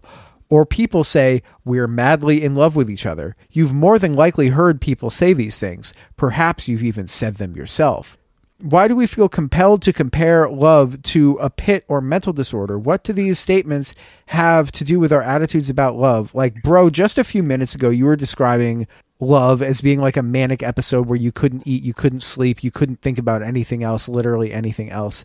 He goes on to say, we think of love as something beyond our control and thus excuse ourselves from having to behave responsibly. In extreme cases, people have blamed love for immorality, murder, rape, and many other sins. Okay, so maybe you and I haven't done those things, but perhaps you've lied to your parents or friends because of a relationship. Maybe you pushed your partner too far physically. But if love is out of your control, we can't possibly be held responsible. Yes, we know we behaved rashly. Yes, we know we might have hurt others in the process, but we couldn't help it. We are in love. That's a really gross quote right there. Harris goes on to say, Christ wants us to have a new attitude. He did not say, if you love me, you will feel warm, cascading sensations of religious emotion. Instead, he told us, if you love me, you will obey what I command. True love always expresses itself in obedience to God and service to others. Good feelings are nice, but not necessary. Jesus' example shows us that love is under our control. He chose to love us. He chose to lay down his life for us. So the point he's making here is that Jesus is the thing that proves love is under our control, and Jesus is the thing that prevents us from committing sexual violence against one another, which is, I don't know where any of this stuff is coming from. So I think what he is trying to say is something along the lines of love is more than a feeling. Love is both a feeling and a conscious choice that you make to do things for another person, to serve that person, to combine your life with that person, to care for that person. And the feelings are nice, but true love is also commitment. Like there's a difference between being in love and loving somebody. Why not just say that? Because he's, I think he's just making that point very badly. and I think he is also throwing some shade in the same paragraph at people who say, oh, well, you know, we had sex before we were married. That was bad, but we were just so in love. Like in, in his mind, that's a thing that people do. That's an excuse that people make when they have had sex that they know they shouldn't have had. And he is trying to shoot down that excuse. And at the same time, he's trying to make this point about love being a feeling, but also a choice. And neither one, he's not doing either thing particularly well. So I have a story, a funny story about this concept. When I was at Hyles Anderson, I had been dating a guy. It was getting pretty serious. And we were, we dated for a little bit over a year which in, at Hyles Anderson is very much a big deal. And I suddenly realized that I did very much care for him as a person and love him as a person. But as we were kind of turning the corner and looking toward marriage, it became very clear to me very quickly that I did not feel toward him the way that I wanted to feel for a future husband. I was not romantically in love with him in that way, and I was not attracted to him and a friend of mine. So I decided, oh no, I have to break up with this person who I truly, truly care about because I can't be married to this person. And the only options are breaking up or getting married. Um, so I better break up with him. A friend of mine did not like this. She tried really hard to convince me that my feelings of romantic love or attraction did not matter because love is a choice. And she thought all I needed to do was choose to love him. And it didn't matter if I felt the feelings that I wanted to feel. It didn't matter if I felt attraction because all I had to do was choose to love him. In my next serious relationship, and we did break up, in my next serious relationship after that, I had all of the love feelings and I was only focused on those feelings. And I did not have the commitment. I did not make the choices that I needed to make to sustain that relationship.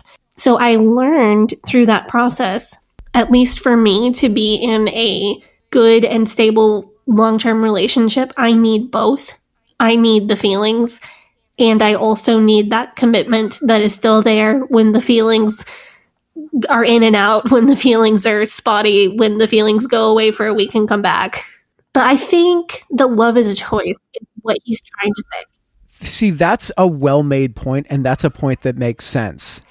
Yeah, I think I think that's what he's trying to say in this passage, but I'm not sure.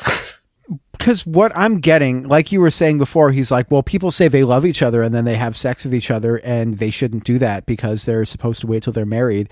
You can't just use oh, well, I was in love as an excuse to do stuff. What can you say? I was in love as an excuse to like rape somebody? Can you use, oh, I was in love as an excuse to kill somebody? No. Then why would you use that as an excuse to have sex with somebody if you're not married to them? Huh? Like that. That's it. Yeah. That's what he's trying to say. Which is a weird false equivalency to make. But if you're in his mindset where it's, having sex with somebody that you're not married to is the worst thing that you can possibly do to somebody because it will like it, it is like a fall of purity that they will never live down and it will negatively affect their ability to to love somebody and will negatively affect all of their relationships going forward no matter what and they will never be able to get fulfillment out of those.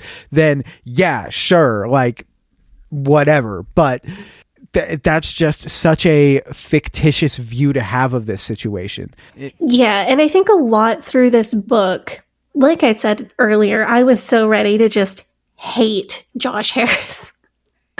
And- but all through this book, you see there's a lot of false equivalencies, false binaries that don't need to be. And it really becomes clear oh, this is really how he saw the world at this time. And that does not excuse the damage that this book did and the people that this book hurt, which is what I'm going to talk about in a minute here after our break. But it does it does help you see why this happened, why he thought that way when he was writing this book as a very young man. to kind of sum up everything that's in this section because we're going to get to mainly Sadie's conclusions after we take another break shortly. Uh, what Joshua Harris says is the solution for all of the things that you're supposed to be doing is only get into a relationship with somebody if you feel like that's a person that you're supposed to marry and like only get into a relationship as like the direct preface to engagement make sure that you exercise extreme purity rules until the point when you actually get married. So with the dress, with the um, time you spend together, Shannon Harris speaks about this in her book that it she had to go through an even more extreme version of that because it wasn't just that you know they had to follow these purity rules it was that he was also a visible person so they had to avoid even the appearance of any possible impropriety. Then he's the one putting these ideas into this book. It's also this idea that as an ambassador for Christ in the world, as you will be going out and as you will be doing as a young Christian, that you need to also avoid the appearance of any impropriety so that people won't doubt your testimony and doubt anything that you have to say about Jesus and getting people saved because otherwise that would negatively affect them getting saved if they can call you a hypocrite. So that's the most important thing. It's really interesting how this book is just a rehash of all of the same purity culture topics. There isn't it isn't anything new or innovative with the possible exception that he is actively pushing for something closer to courtship than dating. It was there it was something about the way that he put it together. I think it's the way that he wrote to other teenagers and young adults as if he was a peer speaking to peers. I think that was a major contributing factor to the success of this book. But something about the way this old information was presented captured a generation of evangelical kids. So let's take up our second break and then so you've got a lot to say here to kind of wrap this up. Yeah. Hey, it's Paige DeSorbo from Giggly Squad. High quality fashion without the price tag. Say hello to Quince. I'm snagging high-end essentials like cozy cashmere sweaters, sleek leather jackets, fine jewelry, and so much more. With Quince being 50 to 80% less than similar brands. And they partner with factories that prioritize safe, ethical, and responsible manufacturing. I love that. Luxury quality within reach. Go to quince.com slash style to get free shipping and 365 day returns on your next order. Quince.com slash style. Imagine the softest sheets you've ever felt. Now imagine them getting even softer over time. That's what you'll feel with Boll and Branch's organic cotton sheets. In a recent customer survey, 96% replied that Boll and Branch sheets get softer with every wash. Start getting your best night's sleep in these sheets that get softer and softer for years to come. Try their sheets with a 30-night guarantee. Plus, get 15% off your first order at bollandbranch.com. Code BUTTERY. Exclusions apply. See site for details. Hi, I'm Daniel, founder of Pretty Litter. Cats and cat owners deserve better than any old fashioned litter. That's why I teamed up with scientists and veterinarians to create Pretty Litter. Its innovative crystal formula has superior odor control and weighs up to 80% less than clay litter. Pretty Litter even monitors health by changing colors to help detect early signs of potential illness. It's the world's smartest kitty litter. Go to prettylitter.com and use code ACAST for 20% off your first order and a free cat toy. Terms and conditions apply. See site for details.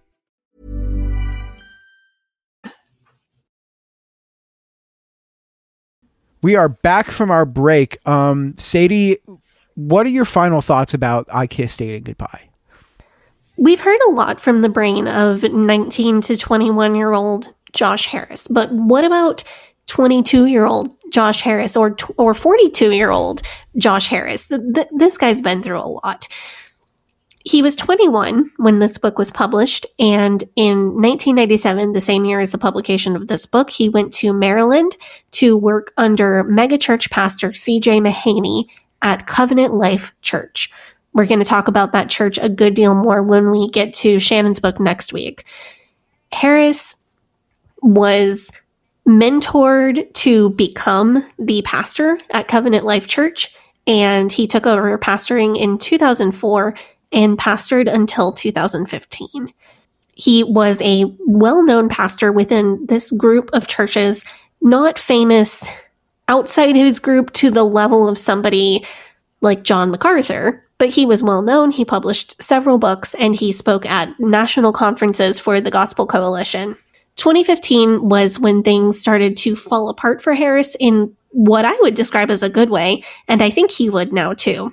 He had pastored for a decade, but he had never received any kind of seminary training. He wanted to take a sabbatical, go back to school, learn more about Christianity, and take a seminary degree with a broader focus than the part of Christianity that he grew up in or the part that he had pastored in. So he went to a Christian uh, or a theological seminary that has teachers who are Catholic and teachers who are Protestant and teachers from all sorts of different Christian traditions. And um, Captain Crunch, oops, all deconstruction is what happened at this seminary. So this is this is where the puns started as like he is he had an Instagram following from being this well-known pastor and writer and people knowing who he was from I Kissed Dating Goodbye. And he would announce these changes in his life, and people would write about it on Christian blogs and make really funny puns. So when he quit the church to take the seminary degree, Josh Harris kisses megachurch goodbye. It's evergreen. There's going to be a lot of kissing goodbye jokes. By 2016, Harris publicly stated that he was reevaluating the book that had made him evangelical famous. He openly invited people who felt that they had been harmed by the book to reach out. So from 2016 to 2018, he accepted story submissions on his website. He took personal phone calls from people and he truly spent time trying to experience all the harm that his book caused he received tweets like, quote, your book was used against me like a weapon. This ended up becoming a documentary called I Survived, I Kissed Dating Goodbye. And this is where we get our second round of jokes um, along the lines of I kissed, I kissed dating goodbye, goodbye, which is my favorite. Um, there's there's a baseball team called the Angels, and they are the Los Angeles Angels, which in the the Angels Angels. Oh, yes. right, okay. no, I get it. I was thinking in English only. so I said at the top that this isn't really a pro Josh Harris episode or anti Josh Harris episode of him as a person. This is absolutely an anti I kissed dating goodbye episode. I want to point out because in in his journey of deconstruction and speaking out against the book, he did some things that I think were great and he did some things that I think were major missteps. I want to point out the documentary I Survived, I Kissed Dating Goodbye was released for free. And as part of the process of making the documentary, he made an agreement to take I Kissed Dating Goodbye and other books that he had written on relationships out of publication. And I do think that is a, a big step. I do perceive him as somebody who cares about the harm that he did and cared to try to mitigate it. And then there are times when I think, well, maybe maybe he didn't get all the way there. I do I do feel that he cared about the harm that he perpetuated. He did an extensive media tour speaking out about things that he felt he had gotten wrong in I Kissed Dating Goodbye and apologizing to those that were hurt by the message of the book. So when he wrote the book, I'm curious as to how many of the ideas that he put into it were his original ideas. Because the sense I get from reading it is that he had all of these ideas kind of poured into him and he was regurgitating them out. Um, and he got these ideas from either years of Christian homeschooling, from his youth pastor, from youth group, from church camp, from other church leaders. And much of this book is made up of extended and meandering sermon illustrations that like half of them seem like he's repeating a sermon illustration that he heard somebody else say and it's a big game of telephone. And the other half seem like he's either pulling a story from his life or the life of somebody that he knows or that it's like told to him under the context of convincing him of some certain thing in particular. It's really hard to know. And I, I can tell you that as part of this documentary and um, so the documentary was a graduate school project from somebody else that went to school with him. And as part of it, he went back through the book and tracked where some of these ideas came from. I was not able to find the documentary to watch online. It was originally released for free, but it was taken down because of things I'm going to tell you in a minute. So the whole idea was of the the documentary was not only to find what harm this book personally caused people, but what it was that this book contributed to, like the larger canon of work that Harris contributed to. One thing that made me feel more compassion for him at the end of this episode than I had at the beginning was the tagline for the documentary. The tagline was, What if your views on sex and relationships as a 21 year old influenced millions? And yeah, I, I get that. Um, that would suck. that did really humanize him for me. That would be highly unfortunate. But the documentary and the apology tour were still from the perspective of a practicing Christian. So around the time the documentary came out, he did an interview with Premier Christianity in which he said, Quote, I think my writing really lacks nuance and balance, and for a lot of really impressionable young people, it created a sense of real fear, and that had a negative impact on their view of relationships.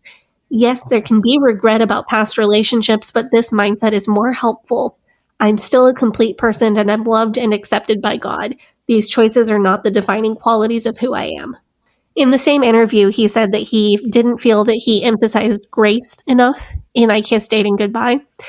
He talked about learning humility and how reevaluating the book felt like losing part of his identity. He talked about how he wanted to focus on other people's pain and the harm caused by his book, but at the same time, he was mourning a loss of part of his identity that he had wrapped up in being a best selling author and in the success of his book. And I really had to sit with this for a minute because it's easy to say, oh, poor you, you feel bad because people didn't like your book, which was bad and hurt people, which is fair. But I don't like when I find out that I've messed up either.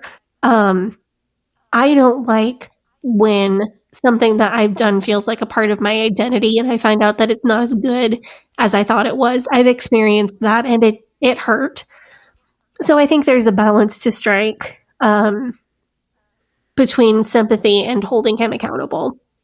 By 2019, Joshua and his wife Shannon announced that they were separating. And he came out with one more announcement that he was no longer a Christian. And yes, there were more jokes and puns about this, of course. He did make more explicit apologies. So this is a, a quote from a Fox News article, actually from 2019. The former pastor of Covenant Life Church in Gaithersburg, Maryland, recounted several things he has apologized for in the past my self righteousness, my fear based approach to life, the teaching of my books, my views of women in the church, and my approach to parenting, to name a few. But there's one group he specifically wanted to add the LGBTQ community. I want to say that I am sorry for the views that I taught in my books and as a pastor regarding sexuality. I regret standing against marriage equality, for not affirming you in your place in the church, and for any ways that my writing and speaking contributed to a culture of exclusion and bigotry, Harris wrote. I hope you can forgive me. That feels genuine. I, I believe it is. I really do. And it's, I think, so far so good. And this is when, this is when there, there was a misstep that caused people not to be able to trust him. And we're going to talk about that. Post deconstruction, Josh Harris was doing pretty well in Vancouver, Canada, working in marketing. And in 2021 was when the the the misstep was made. He announced that he was going to be leading a 5-week online course on deconstruction called Reframing Your Story, which included an extensive resource list that he called the Deconstruction Starter Pack. He said that this course was for people currently rethinking their faith, people currently deconstructing, and people who want to reintegrate the good parts of their religious past with their current life. He was selling this course for $275. Ooh, inter- I mean, that's a steal compared to Bethany Beal's uh, online course for me. I mean, I wonder if he went to Bethany Beal's online course for online courses and course ne- for courses. he needed to recoup his money, so he has to charge two hundred and seventy five dollars for his, and he has to he only has to sell like six, seven of them in order for mm-hmm. him to. Yeah. well, it- he so that's steep. He had also neglected to get permission from the people that he listed in the resources for the deconstruction starter pack, which was maybe not so good.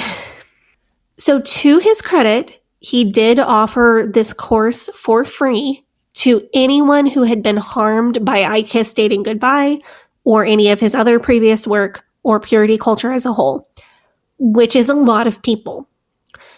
No proof, no application process, Go to the checkout for the course and enter a code, and the course will be totally free.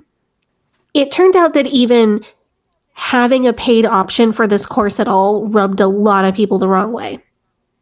And I was there for this. I had a tiny baby the summer of 2021, and I was on Instagram a lot because I had a tiny baby. So I saw this whole thing go down.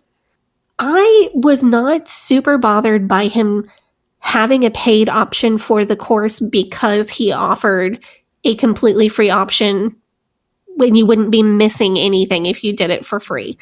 I think the far bigger misstep was him thinking that he was enough of a deconstruction expert that people would want to spend five years here, five weeks hearing what he had to say. When you put it into time perspective, he was well known in the evangelical world, pastoring, writing, writing a newsletter, writing books from the mid 90s all the way to 2015. That's almost 20 years of upholding purity culture, evangelical culture. And then after only two years of being publicly out as no longer being a Christian, he wants to be the deconstruction expert. And I think that's where he really messed up. People, I think people were just not ready to trust him to lead a deconstruction journey when he had admittedly led so many people astray the other direction. My thought on hearing this is that so he'd only been out as an atheist since like 2019 and he came out with this course in 2021 yes. But after having read his wife's book, I know that things started to really shift for them and they started really questioning things when the allegations came out about Covenant Life Church, which was many years, or which I think was about a decade, or 2011, 2012, something like that. That sounds right. It's fair to say that deconstruction isn't just d- doesn't begin when you decide, "Oh, I don't believe in God anymore." And deconstruction might not even involve somebody saying, "I don't believe in God anymore." But I think that where a lot of this comes from is people very fairly, I think, thinking, you hurt me. And now you're like, and now you just get to like go off and live your life, and you know, other people are going to listen to you. I, I do think that's where the anger was coming from that was aimed at him. And I can sympathize with that. I think it's it's really I can sympathize with the anger. I can also really appreciate the transparency that he has worked with for al- almost 100% of the time um, has been transparent, vulnerable, given real apologies, and appeared to be very committed to repairing the harm that he caused. I think he does understand that that is going to be a very long process. Um, I don't think, I don't think he takes it lightly. I think we can all underestimate the harm that we've done in our lives. I think that's human. I don't think that makes him a bad person when he has made mistakes and underestimated the harm that he did. After the backlash about the course, he also refunded everyone who had paid for the course and canceled the course. Um, he does seem to be committed to actions that repair when he does make mistakes. The Reframe Your Story homepage, the homepage for this course said, quote, what if you stopped needing to have all the answers and learn to live with uncertainty and mystery? That line makes me feel like he was headed in the right direction. And it also, I think, makes clear why people did not want to listen to him personally talk about this because he spent over 20 years proclaiming that he did have all the answers. I think people were just still mad. And I think they had every right to be. The thing that this makes me ask is what, con- especially for somebody in the public sphere, what constitutes a redemption for them? What does that entail? Because there's always going to be a certain number of people that are just going to hate you no matter what, and who Mm-hmm. are just going to say, You did this thing that I didn't like. This is so bad, I can never forgive you for doing this thing, or for no matter what you try to do, you're never going to be able to gain redemption in their eyes. I like, I don't know. I think that if you're somebody like him, then you just kind of have to accept that no matter what it is that you do, there will always be backlash and you're not going to be able to please everybody and you're not going to be able to even get everybody to forgive you for the things that you've done that are wrong. Yeah. and I don't want to, I, I don't even want to use the term cancel culture because that term has become so overused and fuzzy. But when someone who is a public figure has made a mistake, it comes to light. I am pro bringing those mistakes to light, even when it's me, even though that f- hurts. I, I hate it every time I make a mistake and somebody talks about it on the internet. I hate it. Um, but I would, it, it is the right thing to do to try to correct those mistakes. I think there also has to be, like you said, a path to redemption. I was reading um, about restorative justice, and that is a principle in restorative justice is that the path to fixing it can be a very if if the harm that you have done is big the path to fixing it is going to require a lot.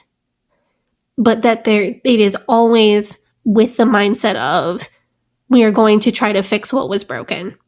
And i do think i think it's a positive sign that harris was willing to take a step back when people told him when he released this course and there was a huge backlash that he was willing to just okay, no, we won't do that rather than trying to push ahead and you can't tell me what to do.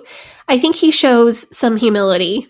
In 2024, he's dabbling in the deconstruction space, not trying to make any money off of it, as far as I can see. He does podcast interviews here and there, and he promotes his own podcast online, which is not a podcast about deconstruction. We listened to an episode of it and we're like, ooh, we have to figure out what's on there. And nothing's on there.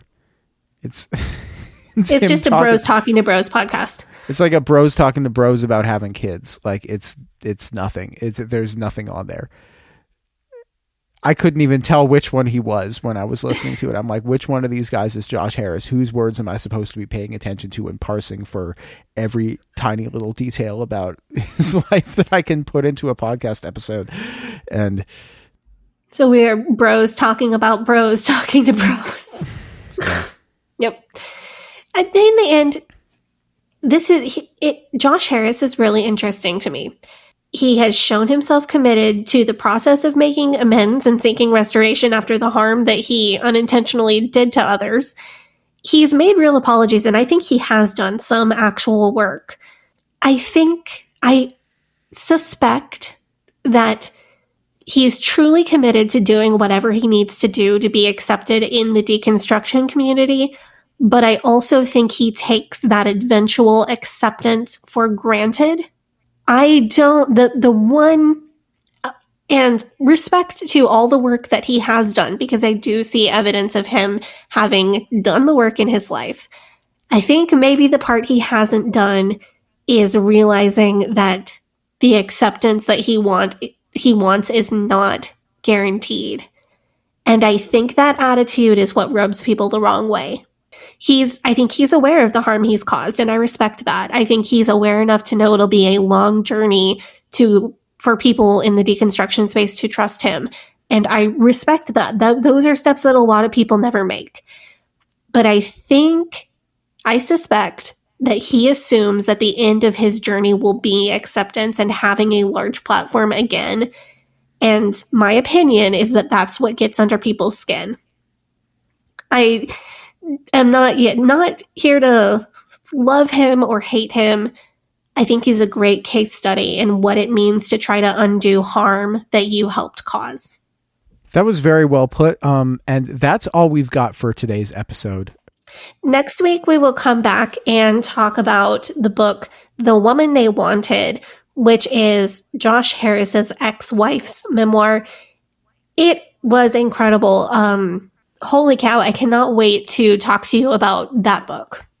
If we were doing a tier list of deconstruction books, I would put this on the same tier as probably like Lovingly Abused. Like it was that good.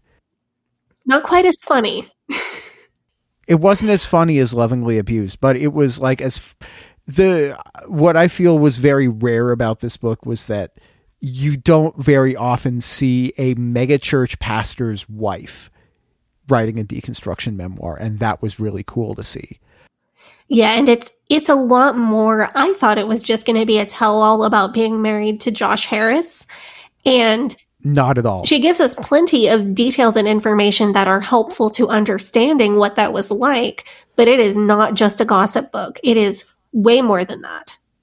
Honestly, Josh is barely in it. But yeah, I don't think he was in. I think he was barely in the marriage. thank you guys for tuning in to today's episode. We hope that you guys enjoyed it. Um, so join us next week when we read uh, The Woman They Wanted and we review that book and talk about that book for you guys. Highly recommend you guys check it out. But if you don't want to read that book by the time we'll talk about it on our uh, episode next week, you can follow the podcast on Facebook and Instagram at Leaving Eden Podcast. Um, you can follow me on socials at G A V R I E L H A C O H E N Sadie. You can follow me on Instagram at Sadie Carpenter Music, on Twitter at Hell Yes Sadie, and on TikTok at Sadie Carpenter One. Thank you guys so much for tuning in. You have a great day. Bye bye.